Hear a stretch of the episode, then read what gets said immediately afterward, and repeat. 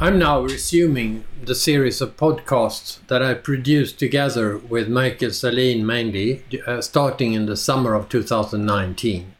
You'll find about 25 of these recordings on SoundCloud, and uh, there, there are also a number of these uh, recordings in, in YouTube format uh, available for you to look back to. Uh, we were, during most of these recordings, focusing on the southern dimension of European security. This was within the context of the project supported by the Royal Swedish Academy of War Sciences on uh, Swedish perspectives on European security, where it's going.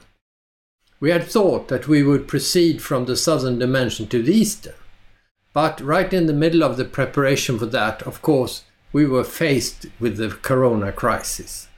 So suddenly people had no energy left beyond dealing with the health and economy aspects of this enormous crisis. Clearly, it's going to influence not only Swedish security in a wide sense, but also European security. So we need to take it into account in the project that we now undertake. So we are faced with a security crisis which is not easy to analyze using traditional geographic dimensions. You could say that it comes from China, of course. In our case, from then, from the East, from the Eastern dimension. But in reality, this is, of course, a virtual crisis.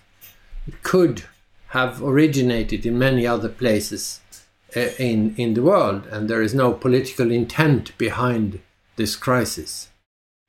But it is an example of a flow security problem uh, and relates to a discussion we already had in the project about flow security, how to protect the good things we need, and how to uh, interdict the negative uh, flows uh, threatening our life, be it through finance, through uh, cyber, or through, in this case, virus health security. So, did, did we see this particular threat coming?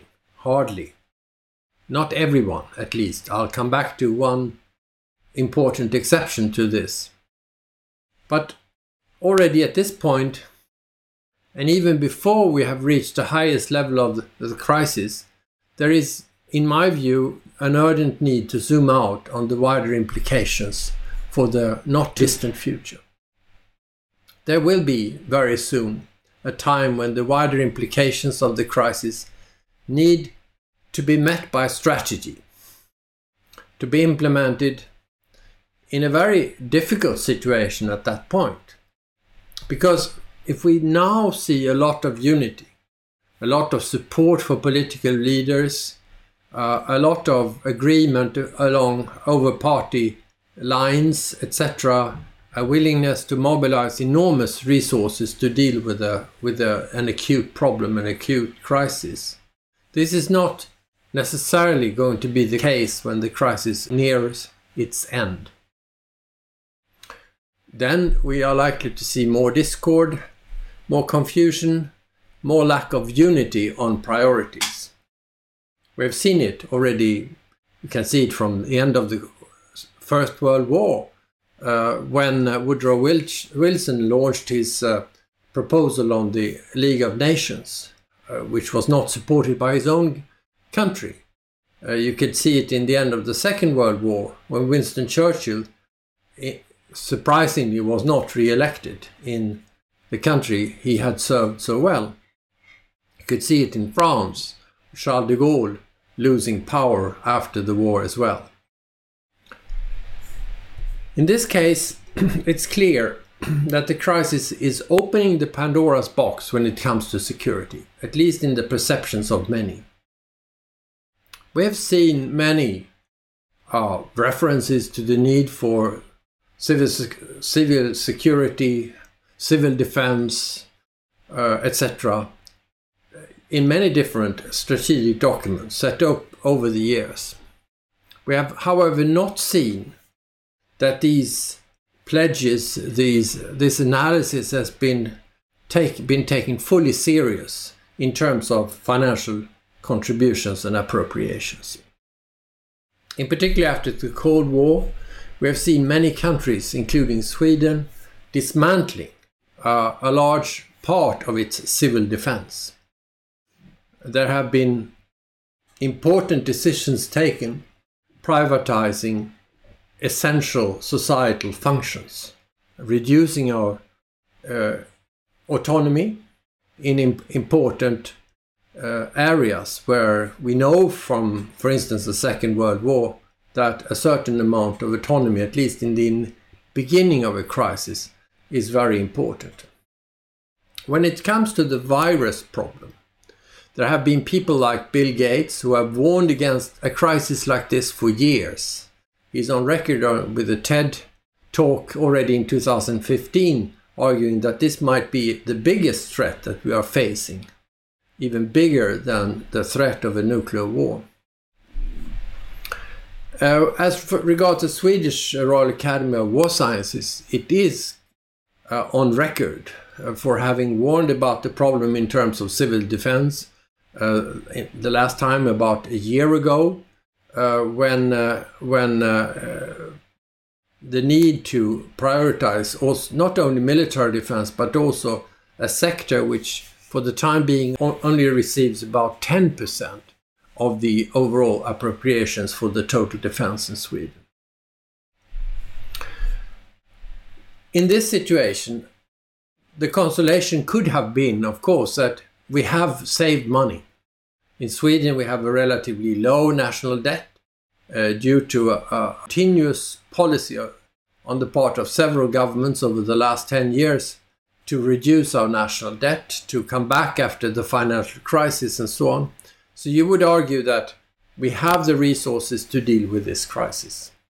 But the problem is, of course, that in a crisis like this, when others are in the same type of crisis, we are not easily going to uh, be able to acquire the stuff that we need for uh, managing the crisis. That is the, uh, the issue. Uh, you can save money in the barns, but you have to think about how you can use that money quickly. So there will be an impact assessment on this, no doubt, and people are already also regretting, politicians are already expressing regret over privatization of some important functions, for instance, the privatization of pharmacies in Sweden. There is also a higher level here, the European Union and the United Nations, which have both had had enormous difficulties to function in this type of crisis. European Union has had somewhat of an easier situation, but the UN situation in New York is, of course, very, very difficult, being more or less in quarantine.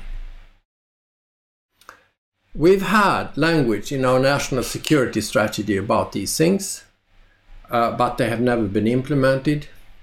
We've had guidelines on the level of central agencies in Sweden, which also have not been implemented on the level of uh, the central regions in our country, in Stockholm, Göteborg, and Malmö. So there will be a need to come to serious implementation decisions because a strategy, of course, is nothing worth if you don't implement it.